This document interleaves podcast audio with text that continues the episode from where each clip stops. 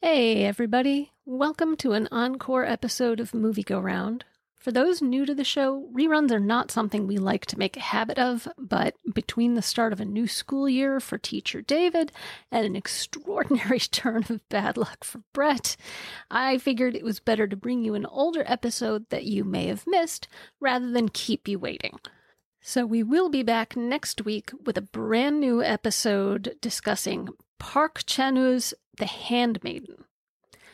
Looking a little further into our future, with October comes movie Ghoul Round, where we tackle a horror film for each of our five themes.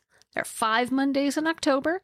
We'll be releasing a new movie discussion every Monday, culminating with a You Did This to Us episode on Monday, October 31st, Halloween. Now, with the following being an older episode, episode 8, in fact, uh, our sound equipment wasn't as good as it is now. We've all upgraded since then. So if there's a little room tone or reverb, I hope you will forgive us. With that said, I'm delighted to share with you our discussion of The Great Beauty.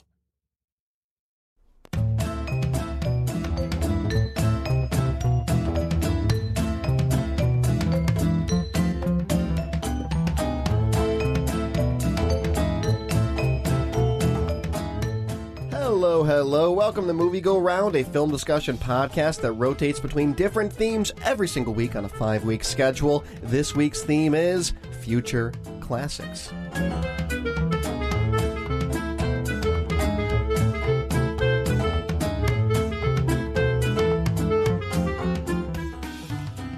Joining me as always, my name is Brett Stewart, but my two wonderful co-hosts, including one that picked the, the movie this week, and it's a fascinating movie. I'm excited to discuss it, even if I don't know if I fully understood the movie. Uh, but Nicole Davis, how are you doing?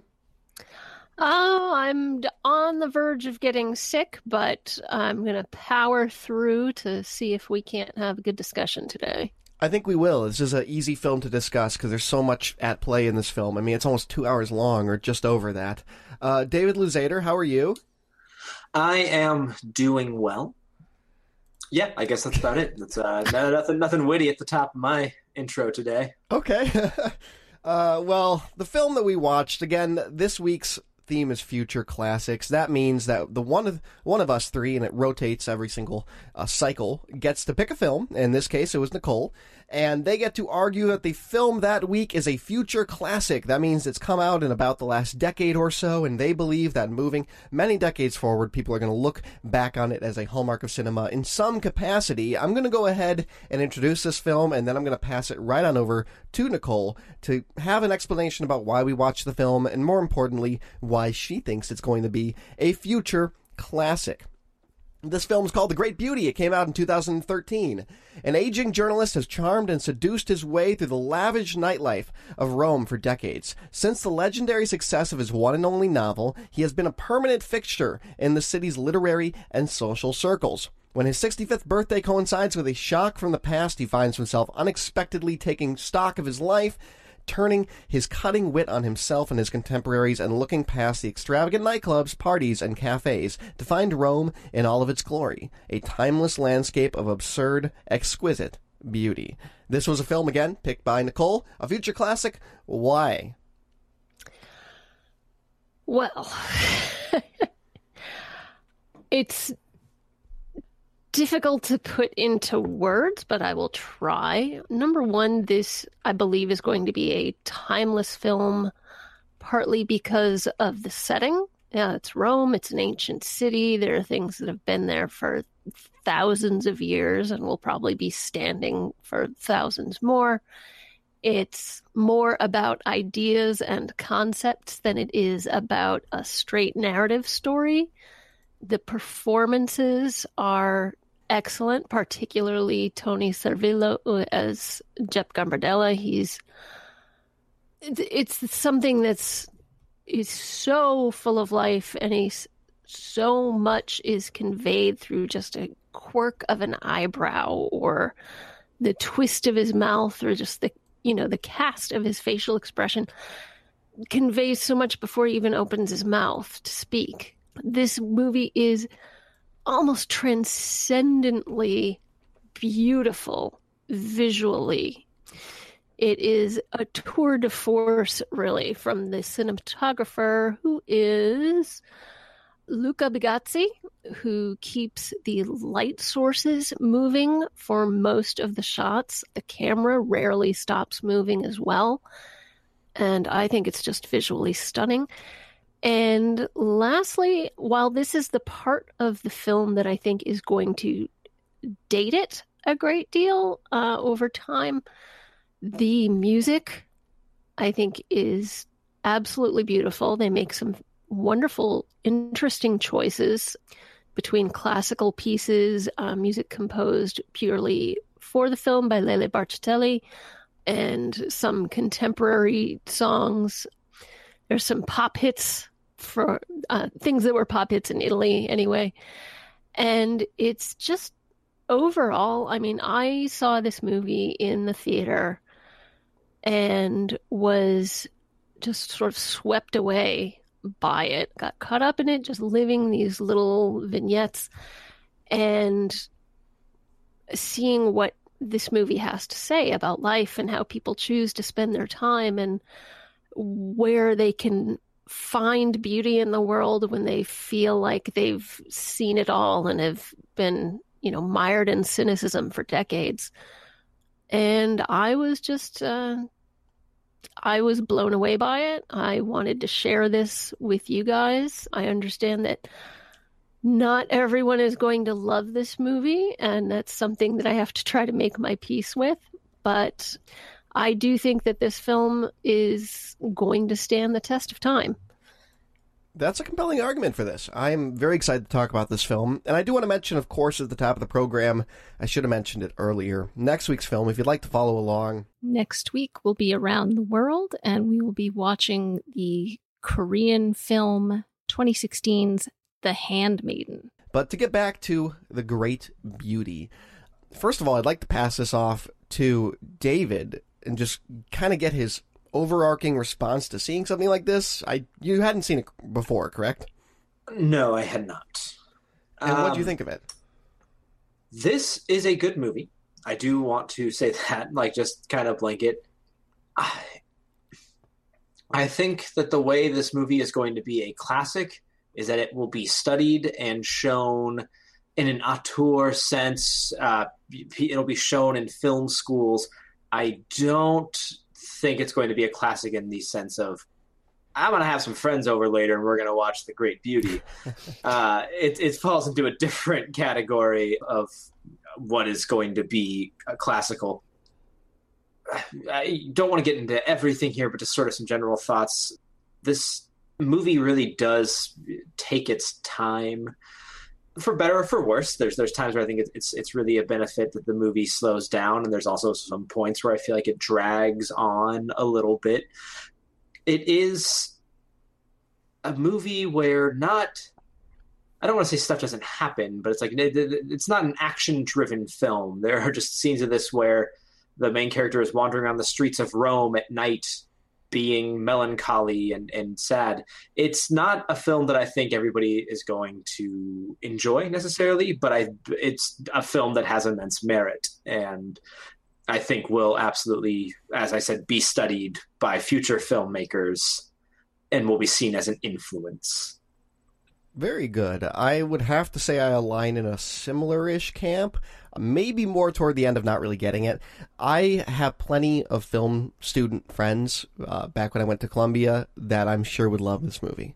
It is visually arresting at times. I rented in HD and I found myself regretting that because there are shots in this film at the parties and and when he's roaming the streets that it's just absolutely stunning. And also the Did you mean that you rented it in SD? I ran I rented it in SD, yeah. Okay, you said HD. Like I oh, I'm sorry. Like, I'm sorry. I should have rented it. I should have rented it in HD. Is what I'm getting at. Uh, and yeah. I mean, there's shots where the the CGI animals, as kind of CGI as they look, there's something really like surreal about their presence in the two scenes that they're in, and it's really beautiful. And uh, I think, for me, if I was to respond to the argument that this is a future classic, I would say that similar to David, this is a film that's going to be in film schools, both for storytelling because it tells its story in a very unique way, and for visuals. Uh, as Nicole said, the camera's constantly moving. It constantly has those panning shots. There's always a moving light source. It is um, a stunning film to look at. For me, I was happy that it wasn't a man walking through the street having actual flashbacks. Because when I read the description, I thought it was going to be like, oh, walking down the street, sees a tree, and then he has a flashback to how he picked the apple off that tree with the girl that he married, and he knew her since she was five years old, and now I'm just recounting Forrest Gump. And like, I was worried that I was going to get in that place with this, and I'm happy that the flashbacks, if you even want to call them that, are incredibly sparse. And there's really Very only like minimal, one scene that he's flashing back to, and it works. That works. But, but what gets me about this film is that there is something too hedonistic about it to an extent for me. There's something where I'm spending too much time watching him wander around Euro trash parties and listening to garbage music and contemplating the merits of literature that no one has read and he openly admits that no one's read his and no one has read the person he's arguing with. And I'm like have any of these people ever paid a phone bill? It's like really rich white people are void of any true meaning in their life It's, and are just kind of bored at life. And they're trying to find it. it's really interesting that there are these scenes where it is these people who don't worry about money, like to see what they discuss.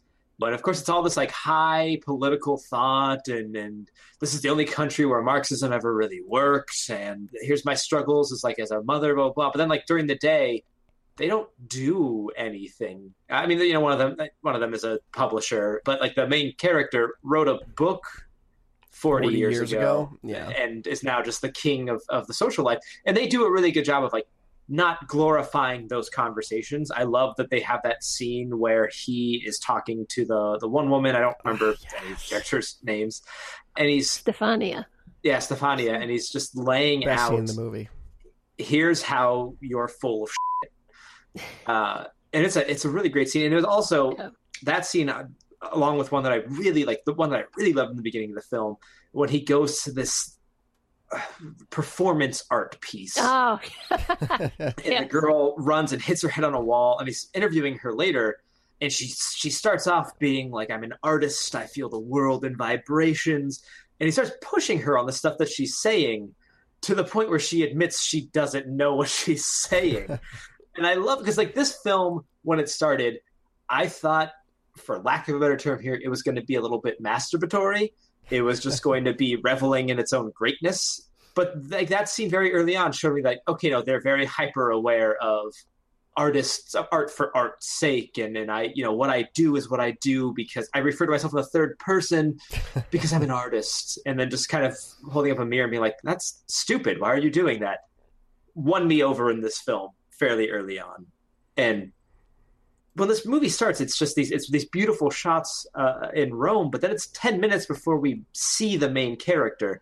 It's 10 minutes before anybody in this film has a name. And i thought up until that point that's just how the film was kind of going to be was like but as you said it's kind of like him wandering around the euro trash parties. Like i thought it was going to be more extension of that. Uh, but there's a lot of quiet contemplation that i think really works in this movie Absolutely. And uh, the lead, I think, is, as Nicole said, exceptionally well performed. That is Oh, one thing I will give this movie in spades is that when he's talking to that artist and he's trying to explain to her, you know, I have a cultured audience. People understand art. So you can't just Yes. tell us that you have vibrations. You need to tell us what that means. What- right And I'm just thinking like, oh my god, if I've been through this? Like, have I been through this interviewing independent artists for for the work I've done in the past? And they're just like, you know, it just speaks to me.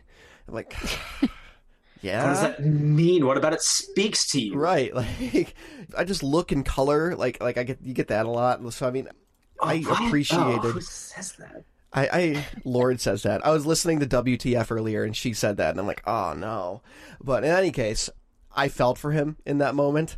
That's actually one of my, in my opinion, like his most interesting persona in this movie is this kind of cynical journalist that he, obviously it's like he does really good work, but you don't think he's entirely passionate about it. I don't know. Oh, ab- absolutely not. They point out early on. He said, "I wanted to be the king of the social life. I wanted the power to ruin a party," and he has that power. And it's while he's walking along that river, and just nothing about his the way he's walking or his expression says like, "I'm happy with where I'm at in life." He's like, "I got what I wanted, and it sucks." What do you think, Nicole? I mean, I I agree with most of what you're saying already. You know, this is this is about rich white people who have mostly mostly believe that they have made their lives about art, various kinds of art for the most part, and being social, you know, with these tremendous parties. And I mean, it's vulgar in its excess at these parties that he goes to. And it's this tremendous contrast with the beauty of Rome. I mean, just the architecture of the city and the stonework and just these little beautiful fountains everywhere and all these things tucked away into corners that they go exploring.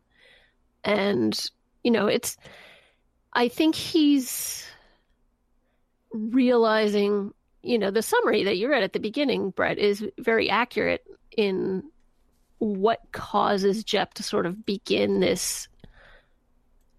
He's a little bit on a journey. He feels like his first love has died shortly after his 65th birthday. So he's kind of feeling death approaching. It might be a couple decades off still, but he's it's like he's starting to see it coming and he's taking stock of his life and reassessing what he does and who he sees and coming to decisions like I've decided that I don't want to waste time doing things I don't want to do anymore. And so, right before this woman he's just slept with is about to show him all her Facebook pictures, he walks out of her apartment and heads home. You know, and it's about him trying to find his footing again and finding what's real because he's been so detached for so long. He's been part of these parties, but he's also been an observer of them for such a long time that it's the impression that I have is that it's rare for him to feel like he's feeling a true emotion. There's always this layer of separation between him and the real feeling. And I think he's discovering in these get togethers with his friends and he's watching them and he's watching himself. You know, he's he's being honest about himself as well. And it's taking stock of is this where we want things to go? And he's starting to try to puncture the illusions that they've been living in under a bit. And I mean, that's why he takes his friend Stefania apart. This conversation, which is one of the very best scenes in the movie. You know, he and his friends with late nights, the end of the party, they've all been drinking. These are friends that have clearly gotten together dozens, maybe hundreds of times over the years, and they've probably had the same conversation many times mm-hmm. before. And Stefa launches into this practiced righteous spiel about how she's breaking her back because she's trying to be a mother and she's trying to be a good wife and yet she's trying to be you know someone of of substance. And she used to write back in college you know she wrote for the party. And finally Jep starts to call her on it and he's she's like no I you know I would like to know. She she asks him I, I think she asks him what, what's wrong with what she's saying So- or what's so not accurate. Or, oh no, what her fragility is. Fragility, right? Mhm. Yeah, because he says that you don't want to know the truths about your fragility, and she's like, "No, tell me." And he just takes her to pieces, And it, there absolutely doesn't shreds her. there doesn't feel anything exactly malicious No. at least in, in the way that he says it. He's just saying like, here is sort of the truth of it, and Uh, in your head, obviously, you've built this stuff up in a certain way, but here's really like here's kind of the objective view on it. Yeah, he never like says like, well, your work is absolute you know absolute crap and, and no one actually like wants to read it it's like you know you you did publish those things but it was published because it was tied to the party and it was only reviewed, you know, by the party. And you wrote about the party because you were the leader of the party's mistress. That vague party that they referred to. It was just like, here's really, you've done these things, but they're not as great as you think they are. Yeah, you're you're a mother and and a, a wife, but you have a maid and a butler, and you have babysitters and nannies, and yeah, it's kind of that, that question I think Brett you asked earlier. Have any of these people ever paid a phone bill? No, they have someone else paying a phone bill for them. And there's a there's a point in that David brings up, you know, very well that that he is not tearing her down because toward the end of this tear down, for lack of a better word, uh, he says, yeah, and you know what, people might not have read my book. You know, my books might not be much better than yours, but we are both, and all of us collectively at this party are wallowing in the same existential midlife crisis. You know, essentially is what he's saying, and like that, and that they are all searching for some sort of meaning that they don't know how to find. A scene that really resonated with me later on in the film is when Jep wanders into where that giraffe is with the magician, and uh, his friend Romano shows up and says, I'm going back to my hometown. I'm not going to pack. I'm not doing any sort of big thing. I'm not having a party. I'm just leaving right now and I'm going home it is it's really kind of the culmination of uh, you know everything that's been going on with with all of them. He's like, I've been here for forty years, and it's not what I thought it was going to be. And he's like, he's jaded, he's done. It's uh, he feels like he's wasted too much time, and he just leaves. And you know, he spent so much time trying to make Rome this thing that it's it hasn't been for him. That the only place he has to go is his hometown. I mean, he's in his 60s and he has to go start over because he doesn't know anything else. I'm so happy right. you brought up uh, Romano because um, he was the same person that I was going to next. Is that there? There is a parallel between Jep and Romano because uh, Romano and I think played wonderfully by what Carlo Verdone. Yes, he's terrific. He's, he's a like, celebrated comic actor. He's like Italy. my favorite character in the movie. Um, because there's something so comedically tragic about his character that ends as David described, because the entire time he's he's trying to be a writer and he really wants to be a writer like his friend Jep, but you know Jep kind of criticizes him and says, "Oh, well, just write your own thing. Don't adapt other people's work," which is what he was trying to do. And he's he's following around this you know twenty something model actress director lady where she casually smoking. There's a lot of casual, like artistic smoking into the camera in this movie where she's standing outside at one point and she's like, I think I'll direct a film next and he's just trying to impress her, and he seems like a nice enough guy. She wants nothing to do with him. She's clearly just utilizing him. There's one point where he has to drop her off at the airport in a couple hours, and she makes him drive home. And you just feel for Romano in this movie. And he, to me, is like what Jep would be if Jep cared. If Jep was still trying to make Rome what he wanted it to be and still cared about his artistic endeavors, uh, I think he would be something like Romano because there's a moment in the movie right before the draft scene where Romano is finally performing whatever piece of work he was working on. And to me, it wasn't really clear whether or not it was something entirely original or adapted. I think it was original. Maybe he took Jep's advice. And people clap for him, and the aforementioned bimbo model is sitting there on her phone and not paying any attention. And there's this really empty look on his face where he just that adoration of even getting a couple people to clap at this thing just wasn't what he was looking for. And maybe they didn't really appreciate it in a way that he thought they would. Maybe he thought that that adoration was empty in some facet. And that's just where he was like the most interesting character to me because the, you you just saw him more openly than you saw Jep. Jep is more enclosed and more guised in his own, you know, internal strife with himself, and I thought I felt like Romano was more open about it, and he's a really interesting character yeah. character to me. I liked him a lot. I think Romano is he's one of the more genuine characters in the movie. He's the one who isn't holding himself at a distance from his life. It's like, yeah, he's struggling and he realizes he's not as talented as his friend and he's not sure what he should write about and if his life is worth writing about. I, I get the impression that his theater piece is partly autobiographical. Yeah. But he's putting his heart and soul into it. And that's the biggest difference between him and his friends. You know, Romano may not be as talented, but he's putting his heart in it. You know, he's putting himself out there and it's scary and it turns out to not give him the the fulfillment that he was looking for all this time and he's I think he's disillusioned by that and it's he's like, "You know what? It's I'm done. It's time to go home. This isn't what I thought it was. This isn't the beautiful life that I was searching for and I think he decides to go home because that's that's where he thinks he has a chance at happiness. You know? I'm so happy you brought up genuine. That's what I was dancing around. Is I feel like Romano is the only character in this movie who actually pays the phone bill.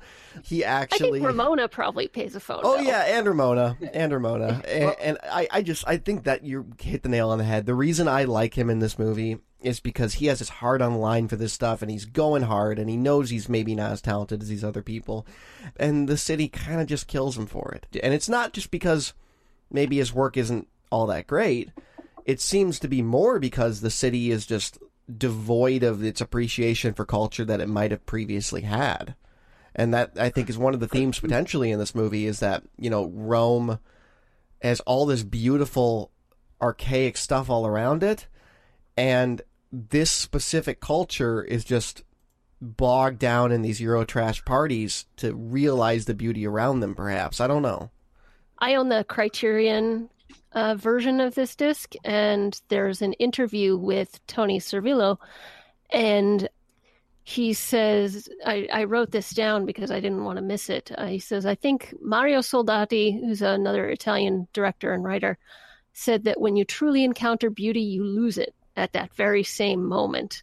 It's that feeling of encounter and loss that this city conveys constantly. And if we succeeded in communicating that feeling through this character and the way Paolo filmed Rome, perhaps we conveyed something about this city. Interesting. Okay, so maybe I'm kind of in the ballpark then. David, you had something? because you were kind of saying like the city doesn't have the appreciation that it once did. I think a little bit of that too is aging.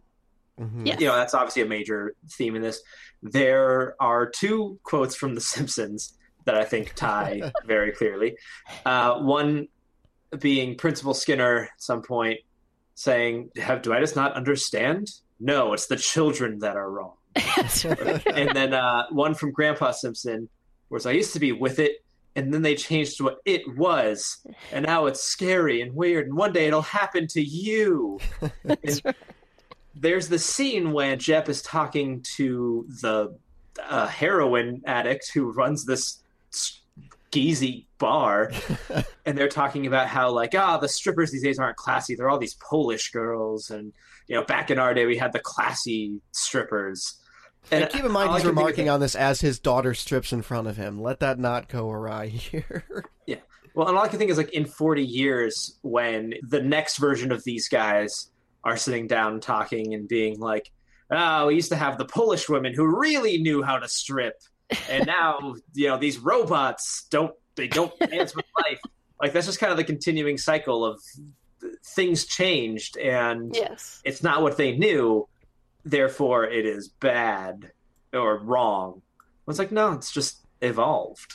And you get the impression that, and not the impression, I think it outright tells you throughout most of the movie that Jep and most of his friends, Romano included, if not all of his friends, seem to be lifetime or near lifetime occupants of the city. And their jaded outlook at life and maybe the city's beauty is somewhat, you know, hindered by that, is because he's been there so long. Because there's shots, one of my favorite shots in the movie is first of all, how come there are just like so many really nice patios everywhere that they're always lounging on and all like everywhere? Like they'll just walk away from a party and they're on like a beautiful patio and smoking. But there's a shot where and this kind of is like quintessentially his character in the movie. He's like sitting slowly and like reminiscing and smoking. He gets up and he starts walking to the opposite side of the of the rooftop patio, and it just pans and like there's the Coliseum. It's like right next door, and he's just paying really no close attention to it. And then he just like gets to the to the other end of the patio, takes another long drag, and then just sits back down. and it's such an uneventful scene, but it conveyed a lot to me because he didn't even notice that this wonder of the world is right next to him. And that was powerful to me. Yeah, I mean, this is, you know, there's so much. It's one of the reasons I wanted to talk about this movie. I mean, there's the director, Paolo Sorrentino, said that one of his inspirations for this movie was Gustave Flaubert's famous statement that he intended to write a novel about nothing. And Sorrentino says, you know, by nothing he meant the rumors and the gossip, the thousand ways we have of wasting time, the things that irritate us or delight us, but that are so short lived that they make us doubt the meaning of life. That nothing makes up many people's entire lives. And, mm. you know, so there's these things that you know, we do all these tasks and see these things every day, and they are nothing of great import. They're just how we spend our time. Paolo Sorrentino, the director, also said that uh, the great thing about life, the fact that you can be surprised by something that you had decided was vulgar and wretched, and then suddenly what is vulgar and wretched reveals its own entirely unexpected grace.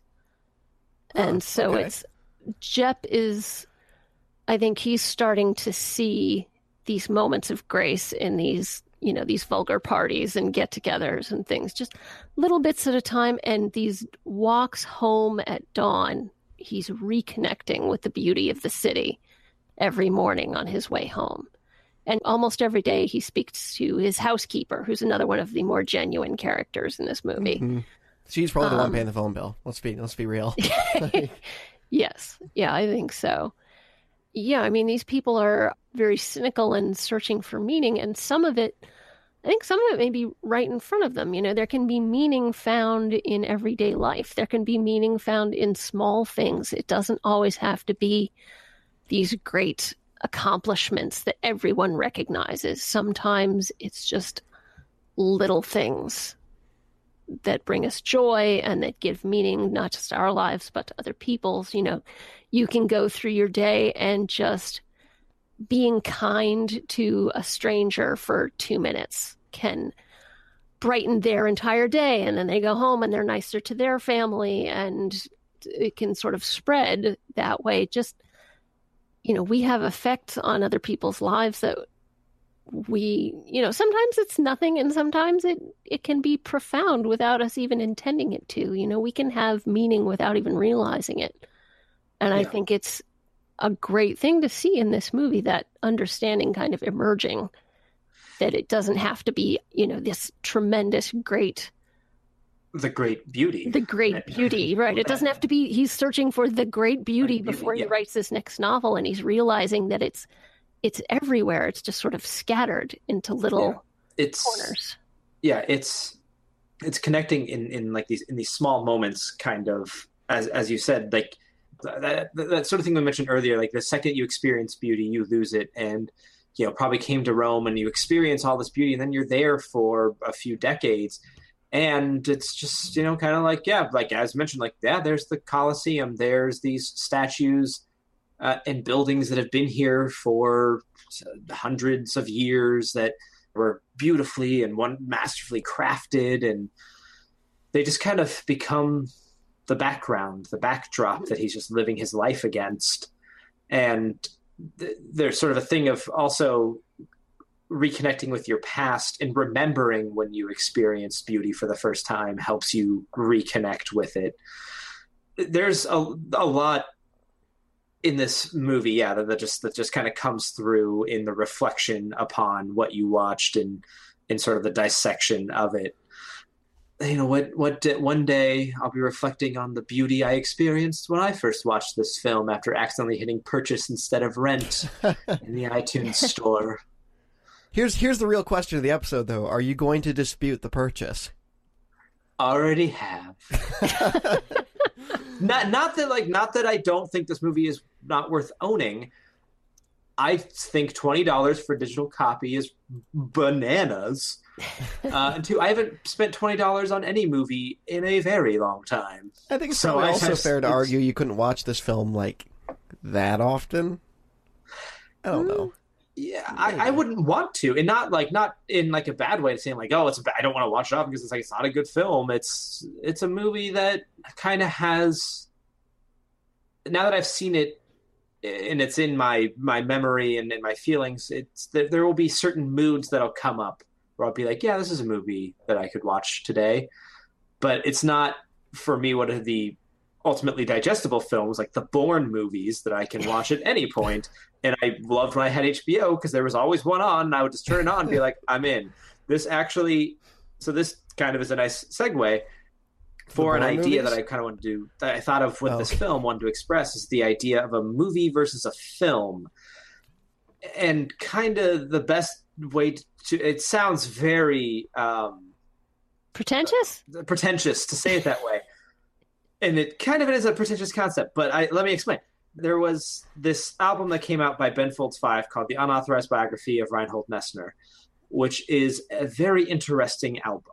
And the Ben Folds Five reunited almost 10 years ago at this point and played from beginning to end that album at a concert. And there's a few recordings of it online and peppered throughout are these interviews with some different people in you know in the music industry. And at one point they have chris walla of death cab for cutie talking about it about like the first time they played it and how it's not he, he ends up describing it like it's an album it's not just a collection of songs where it's kind of this whole cohesive piece and some CDs are just like, eh, and here's the song, and here's the song, blah blah, and like both absolutely have their merit. They have different feels to them, and that's just kind of the idea of like this is a film versus a movie. Like the Bourne movies are just you know movies, entertainment, real easy to access and get into, and it, yeah, there's stuff in certain scenes where it's saying something, but I'm also like punch him with the book. I want I want to see punch him with a book. Uh, where this movie, it is thoughtful. I couldn't put this on in the background, partially because I don't speak Italian. But even if I did, like, I, it wouldn't be a movie just put on the background. It's a movie where you sit down and you watch it and you take it in, and then you know you discuss it over espresso uh, while wearing a turtleneck, preferably. I forgot he punches him with a book in that first movie. No, it's the third movie. Oh, it's magazine. Okay. He punches him with the. the yeah, he fights a guy with a magazine. uh, those are great movies. It's got to return to them. But maybe that's the thing is I'm not saying great films. yeah, I I mean, isn't it just the lingo of like you don't like a student doesn't say like I'm going to movie school. Um, film has a little no, bit more of should. a film has a little bit more of a connot- like an artistic connotation, as pretentious as that might be. I don't know. I hear where yeah. you're coming from. Yeah. It does, but I mean, you know, there's also going to be people who will quibble with you because there's not everything is shot on film anymore. Some of it's on digital. But well, no, I, I totally get what you're what you're saying, David. Yeah, this is this is a film. This is uh, something that you sit down and you absorb, and you can talk about it afterwards. And there's all these deep themes you can find in it. You know, if you're Italian, you get much more of the history, you know, there's political history to this film where when Stefa's talking about the party, you know, there were these kind of dark pseudo fascist days in Italy not that long ago where there was an oppressive atmosphere and people were like escaping that atmosphere by going to these high society parties. And, you know, there are the people in some of the actors in the film are very recognizable. If you live in Italy, you know who they are. You've been to some of the places it's much more immediate. And I kind of, to me, this, I wonder if it's more of a movie to them, since to us, there's more of an abstract layer to it. Interesting. That's a good point. Yeah, no, that's a good question. Uh, just anecdotally, uh, do you think Eurotrash parties in Europe are so like multi generational? Like, I don't know if I would that... call it Eurotrash. well, like these like bombastic high society parties where they only listen to explosive dance music.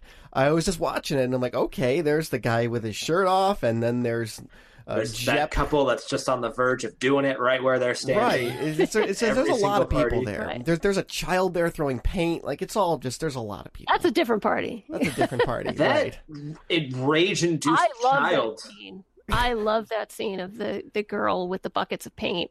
Oh, I, I, I appreciate that, like, that Ramona, in some ways, is to me uh, the character that is thrown into the story that the that the viewer can kind of relate to.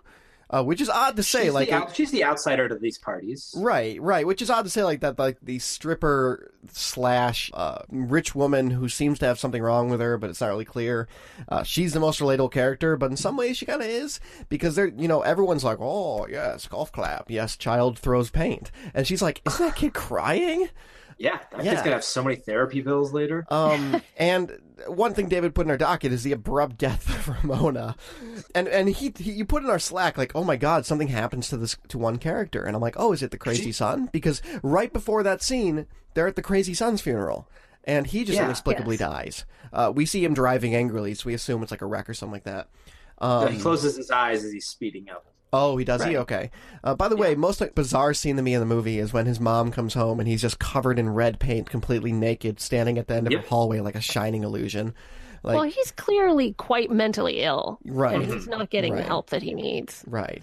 And so he dies, and then a couple scenes later, after Jep does become romantic with Ramona in some capacity, she just dies. Like a scene after saying that she spends her money on a cure. Like what to cure Yeah, to what? spend- spends her money curing herself. I have a theory that she has some sort of heart ailment Okay. because that's the only thing I can think of where she would appear pretty healthy most of the time, especially if she's taking medications that are working for her. But if something she was taking stopped working or she had to stop taking it because she couldn't afford the meds anymore, something sudden could happen to her. And see, I was thinking about that, but then I was, I also thought, well, wouldn't her father be aware, likely, if she had Maybe some she sort didn't of? tell him. Yeah, they Yeah, didn't maybe. seem to really have a super great relationship. Which is They maybe really a seem good like a thing when you're great watching your daughter stripping and commentating on that industry. That scene, Well, it makes me uncomfortable. I think, uncomfortable. uh, you know, it's uh, it's Europe. They have fewer hands It's about nudity. Well, but his concern is not that she's stripping; it's that she's stripping at her age, Yes. and she should really consider getting married because what is she going to be a stripper her whole life? and she can I change mean, her name. He knows way, it's not a great name. Just change the name if a rich man will marry her. Yeah, and that was such like a, a great little small scene after Ramona's very inexplicable death, where the father is sitting like at a cafe, and someone who's obviously very famous turns over and says, "I'm very sorry to hear about your daughter," uh, and then like the paparazzi come up and take a picture of them, and it was just it was just this, kind of really just like bizarre, very quick scene, but I liked just that like these people's lives are under like they're constantly being watched and under the microscope. And like here's the like hey here's a genuine moment. And then oh we're getting our picture taken because we're sitting here at this cafe like god all of their lives seem so miserable. I don't don't want it. I get like the appeal to like the young jep of like i want to be the guy who can make or break a party but i don't want to be 65 being like well that was a waste of time Uh, All right, time to go join the conga line or join the dance troupe. the The train, train. the train. Yeah, there's a uh, there's we have a the best trains. a song that they dance to called Mueve la Colita, which translates, depending on how classy you want to be, to either um, either move your tail or shake your butt. Uh, Is that the is that the Italian Macarena thing they're doing? Yes. at the very beginning. yeah, at the That- beginning. So we, we talked a lot about these parties, but I love that they kind of dissected them and, and showed sort of some different sides to them. Like they show that room where there's that one girl who's dancing behind glass, and it's all like mysterious, and then it like cuts into her, and there's no music. Yeah, Like she's not dancing to music; she's just like moving underneath. Like it feels like it feels so much less glamorous when when that happens. she's or, like, when- some drug or another. Yeah, or like when the boss like wakes up and everything's like a mess, and she's just like, "Guys, anyone?" Oh, Dadina, Guys. I love her. Dadina is his is Jep's publisher. she also feels like someone who I mean we don't we don't get a lot of time with her, but she, she, might doesn't pay her feel phone bill. right. Yeah. She doesn't That's feel how I'm kind of totally, gauging people in this. Yeah, she feels like she's maybe maybe like she worked her way up. Yeah. Oh, well, I you totally get that vibe from her, hundred percent. Mhm. Yeah, she's Yeah. a very enjoyable character for me. I like that his interactions with her are just like. It's interesting to me because he's in her study or her office or whatever, and they're just eating like reheated soups and noodles and stuff. And it seems like he's even though it looks like he's like there for dinner, it seems like they're both just like pre-gaming their preheated soup because then then he says to her, "Oh yeah, what are you gonna do tonight? Like this isn't what she's doing tonight. After they're done with their preheated soup, they're gonna part ways, and she's gonna go do something else." She's a very interesting character to me. I enjoyed her a lot. I enjoyed the actress a lot. I thought she was quite good. Mm-hmm. Yeah, the the way that we're introduced to a lot of the characters in that first party are really interesting because uh, again, we we're not given anybody's names for a while.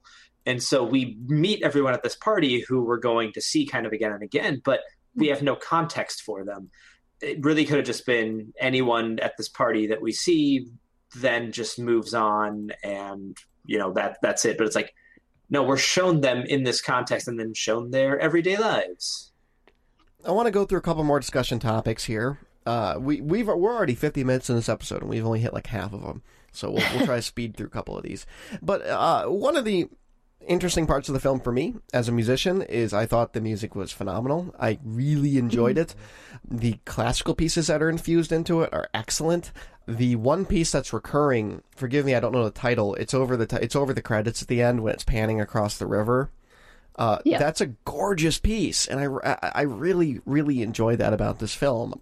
European dance music aside, because I think that stuff is atrociously bad, and frankly, they probably do too. It's just highly danceable. Yes. The music in this movie is really great. And one thing that interested me is that the music seems like it would be more abstract and distant if you are Italian because it's in English. The pop songs are in English. The song, no. yeah, yeah. I was. I was listening to it and I was able to like pick out the lyrics. Mueve la colita is in Spanish. No, I'm That's... talking about the like the background songs, like where it says not my where it's like uh, my heart's in the Highlands. Oh yeah, that one at the very beginning. No, not at the very beginning. Near the funeral scene, I think. Yeah, like the my um, my heart's in the Highlands or something like that. That's in English, yeah. and then there's also like a pop, kind of like a, a, indie pop song. That's kind of like singer songwritery in the middle. That's entirely in English. Yeah, um, there's the the ballad when he goes out to the seaside town to see the wreck of the Costa Concordia. Exactly. There's yeah. So so they're beautiful. This beautiful little song uh, with a guitar and two right. people harmonizing. Uh, called Everything Trying. Uh, it's by Damien Jurado. And I, oh gosh, you know, some of the music in this film is so profound. The, the piece at the end that you hear repeating several times is I believe that piece that's at the end is also played during the the photograph exhibition. It's played um, a couple um, times, yeah. It's beautiful, and the end of the movie, I wasn't sure. The first time I saw this, I wasn't sure if it was the movie itself or the music or a combination of both. But I'm just sitting there like tears streaming down my face, going, "I'm not crying, you're crying." You know, it's just. But yeah, I mean, I think the music is wonderful. And I believe I do, that is a piece. Soundtrack uh, written by the composer for this film. It's called La Grande Bellezza. Uh, Colonna no, Sonora that's the title of the movie, yeah. Oh wait, that's the title of the movie. I'm sorry. It's called. dang foreign languages. It's called Colonna Sonora Finale. Yeah. Um, and it's beautiful. I really. oh, wait, here we go. Composer Vladimir Martynov. So that was a man who is currently 71. So yeah, that means he probably wrote it for this movie. Cool. Oh. Right on. It's it's great music. I really enjoyed it. Yeah. And then also there's another thing in this movie that I'm glad Nicole put it in our discussion docket because I don't really know its place and I know it's like through this vessel he can find that beauty is all around him. The sis the saint, Sister Maria. First of all, she, she really creeps me out. Maybe it's just really old people, but she bothers me. She, uh, like if it makes you feel better, it's probably someone in just makeup. I know she's seen better uh, days, uh, but she has fangs. I mean, she's all, you know, because she only has two teeth left. Yeah. She, but, to, uh, she eats 40 grams of roots every day, which because is... roots are important, which is the cheesiest metaphor in the movie. Yeah, a, a little bit. The movie kind of loses some subtlety there. But I think an importance of her is that she is a contrast to Jep. There is this, this line she says where you can't talk about poverty, you can only experience it. Which, like, how many conversations have they in their social circle probably sat down and had about, like, oh, the plight of the poor man? like, none of you guys are poor. Right. None of you have like have experienced that. Like she she has lived her in uh, as far as we know she's lived probably her entire life in in poverty and service of others uh, really the polar opposite of jep and she seems to have this real satisfaction with life that yeah, like she's he- at peace with herself and her life. yeah and like there's that the scene where all these like great religious leaders are coming up to you know to greet her And, have their photos taken with her. Yeah, that part was hilarious. She's just standing in one spot and they're just cycling people in and out. but then, you know, for him to have this encounter with her where he had an impact on her and she's curious about him, like it's it's a really interesting interaction and a, a nice little cap off of the film. And that's the scene at the end where she's, you know, she fell asleep on his bedroom floor, just on the wood floor after this dinner that he's hosted for her. And in the morning, he comes out to the porch and she's sitting there, and there's all these flamingos on his terrace. You know, they've been migrating west, but they they paused to rest there. And was it? I think the viewers meant to wonder a little bit if it's the saint who's sort of drawn them there, and that's why they decided to to rest um, in that spot. and she had that great moment of sort of still childlike fun when she blows and makes them all like fly away and there's just this smile on her face of like even at 104 years old like she's found this little way to really enjoy and experience life Oh yeah, you know the day before when she's at that reception, she's she's sitting on her seat and she's you know sort of gently kicking her feet back and forth like a little girl would, sitting in a chair that's too tall for Mhm. her. Two things about that party I, I wanted to bring up. The first one is that I like how Jep's boss comes to him and says, "Oh yeah, I organized a dinner party at your home tomorrow night." Uh, like that is apparently commonplace to do amongst these so- these social circles. And then two was it surprised me when she actually had wisdom to give, as heavy-handed as I kind of thought it was, because I thought my impression of her at the beginning is like, oh, this is a vegetable that this handler, for lack of a better word, is toting around and making money off of. Because this guy speaks for her and he's incredibly obnoxious. And uh, she can speak. Like, she has good opinions. Fire him. I don't like him. But I do kind of like him. He's just sort of built this life around you know serving her, who's in service of other people, and but he also seems so pompous. He seems like the antithesis of what she is supposed to be in some ways. I don't know. I read it as enthusiasm rather He than is- pomposity. yeah he's genuinely inspired by her and who she is Okay. All right. Well, I uh, I found that interesting because I when she's introduced, she doesn't speak for the longest time, and you really, and at Yeah. least for me, yeah, You wonder in, if she in the back can. of her if she even can, or if she's just being toted around by you know these people. And then a couple other things in our docket that we had discussed. One was uh, the lead's performance. Is it Toni Servillo or Servillo? Uh, Cervillo, I think. Servillo.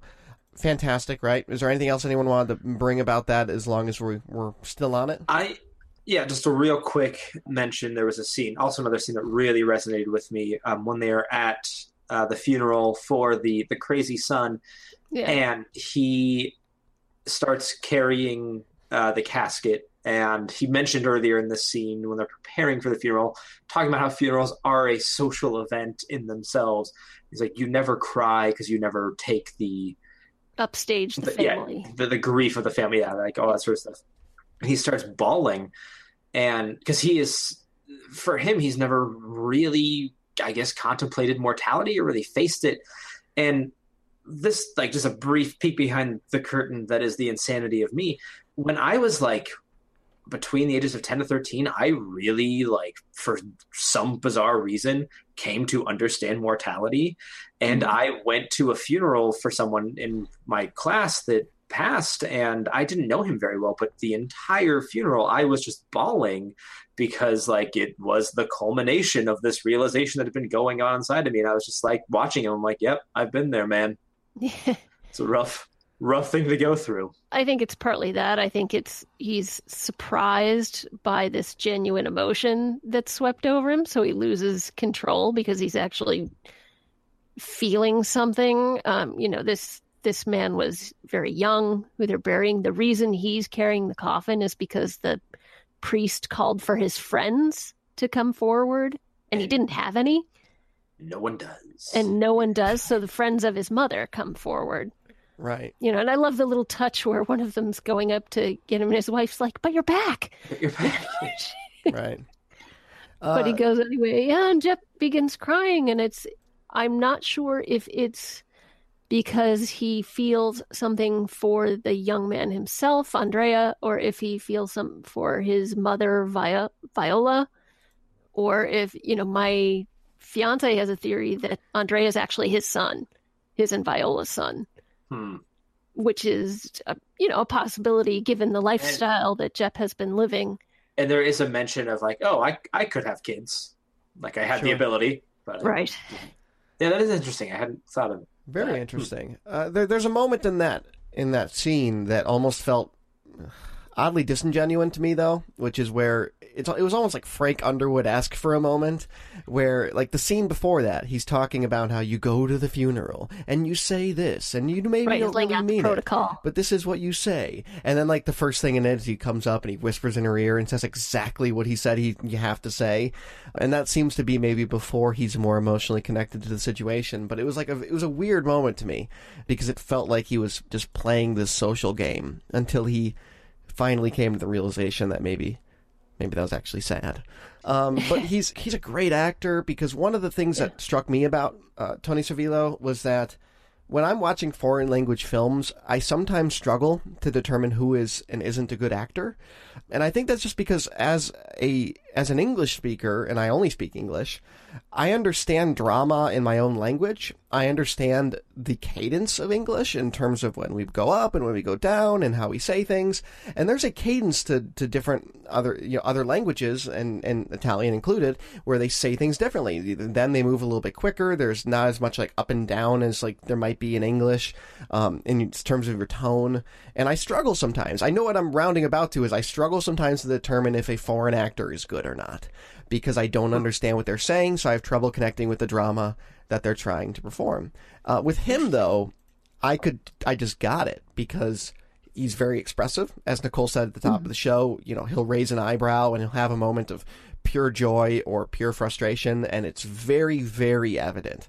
Uh, and he just seems like so unendingly suave in like all in his entire performance, and he's just he's great. I really, really enjoyed him, and I struggle to appreciate that aspect of foreign cinema. So that was good for me. No, that's yeah, I absolutely agree. He he did a fantastic job in this movie. And then finally, there are themes of uh, this is one from Nicole: unexpected moments of grace and beauty, squandering of time, death. These are all things we've talked about in the show. Uh, is there anything you want to touch more on? Uh, per- perhaps unexpected moments of grace and beauty, because I know uh, there are moments in this film, like the animal moments, where he finally finds that and maybe is starting to find his great beauty. Um, no, I will say I uh, I did like the scene where he kind of showing uh, some some of his jadedness. Where like that you're talking about the Coliseum's right out his window, and he's got like these two people in his room that are about to like have sex for him, and like you th- you can see like he's hoping like all right this is going to be exciting, it's going to be fantastic. It's like. Uh, nope, that's not doing it for me. The Coliseum's not doing it for me. Like I'm surrounded by beautiful things, and I don't care.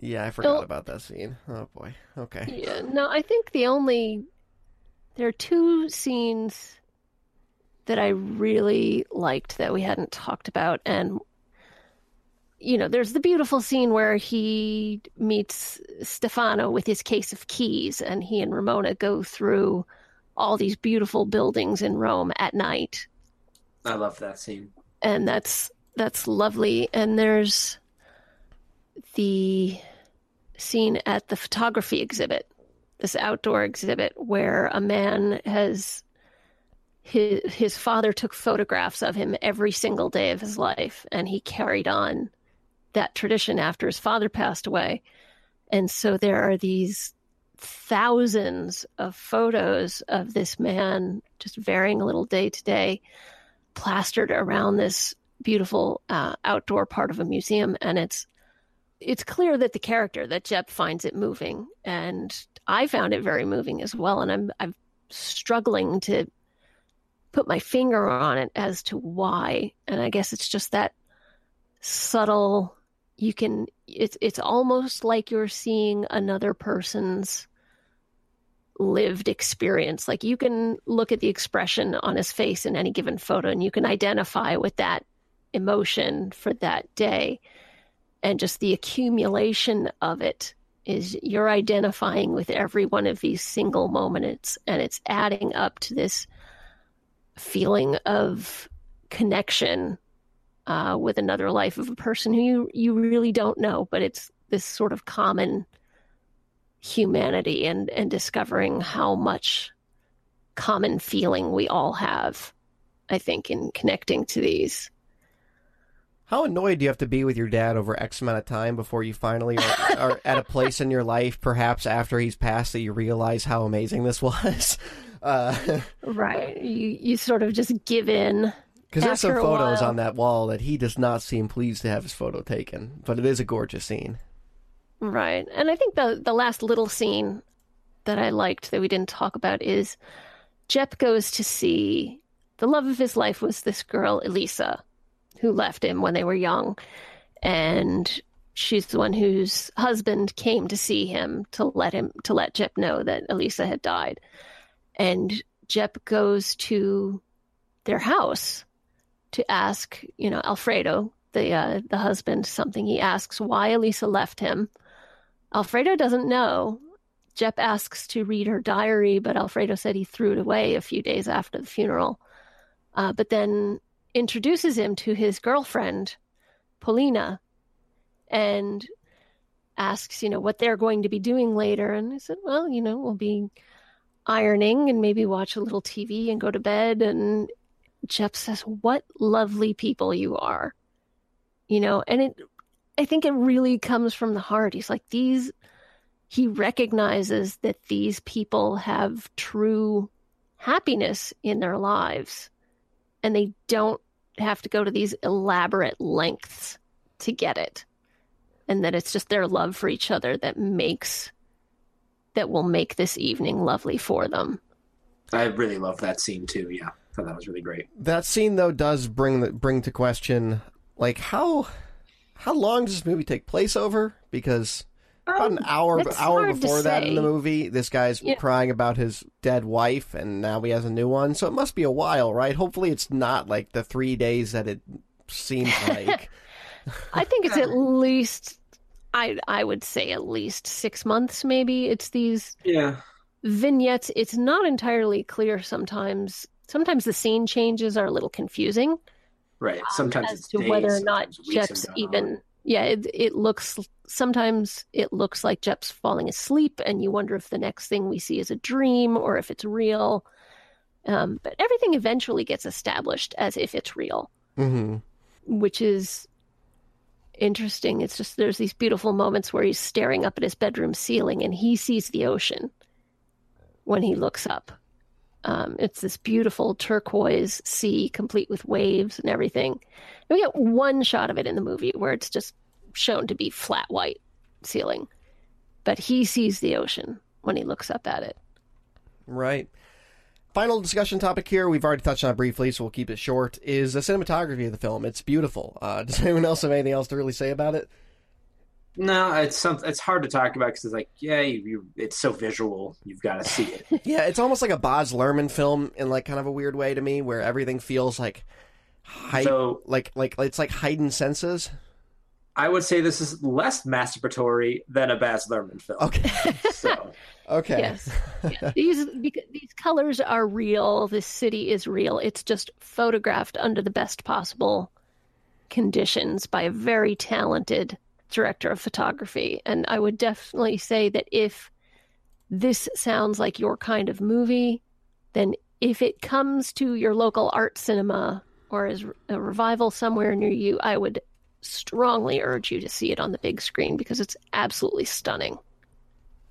Very good. Well, we ran a little bit over, but I love the new format of this show in contrast to previous shows we've done because we can go over if we have a lot to talk about, and we certainly did this evening. Let's go around the horn really quick one time and get some closing thoughts on the film. We'll start with Nicole, the one who brought this film to us.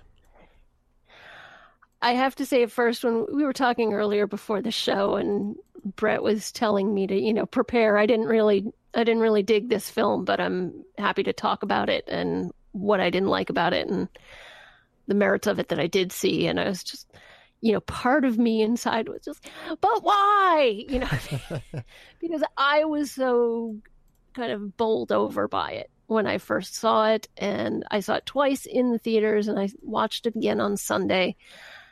And I just think it's absolutely gorgeous and it gets at so much that I think about in my own life. You know, it's like I work hard in my daily life to see the small, beautiful things because I don't have a lot of grand experiences. I don't do a lot of world travel. I don't go to the most fabulous art shows. I don't know any famous people, but that's rude. well, there, I I kind of know one. I'll tell you about it off the air, but it's just I I work to find the beautiful things in daily life because it'd be so easy to look around the city I work in and just see the concrete and the dirt and feel badly for the people living on the street and see, you know, decay and uh, rats crossing the street and be despairing of it. But there are things that are quite beautiful, you know, and just little, you know, little.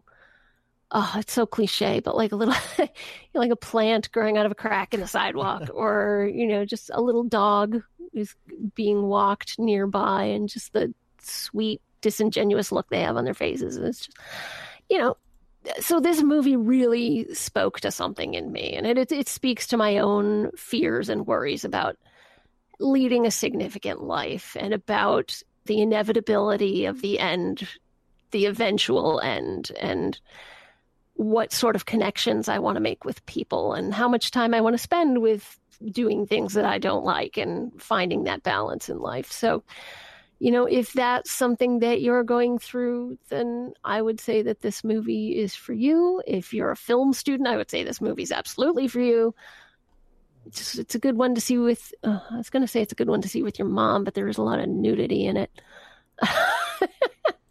Mom, this is not rated for you. I know you're going to call me after you hear this and ask, "Can I see it's this?" Classy nudity. It's classy nudity, but it's still going to make you uncomfortable, Mom. So just get that out of the way early on. Uh, a naked woman runs into a pillar. Yes, yes. Who's got the the Russian flag painted on her vulva? Uh, God, why do we not talk about that scene for half an hour?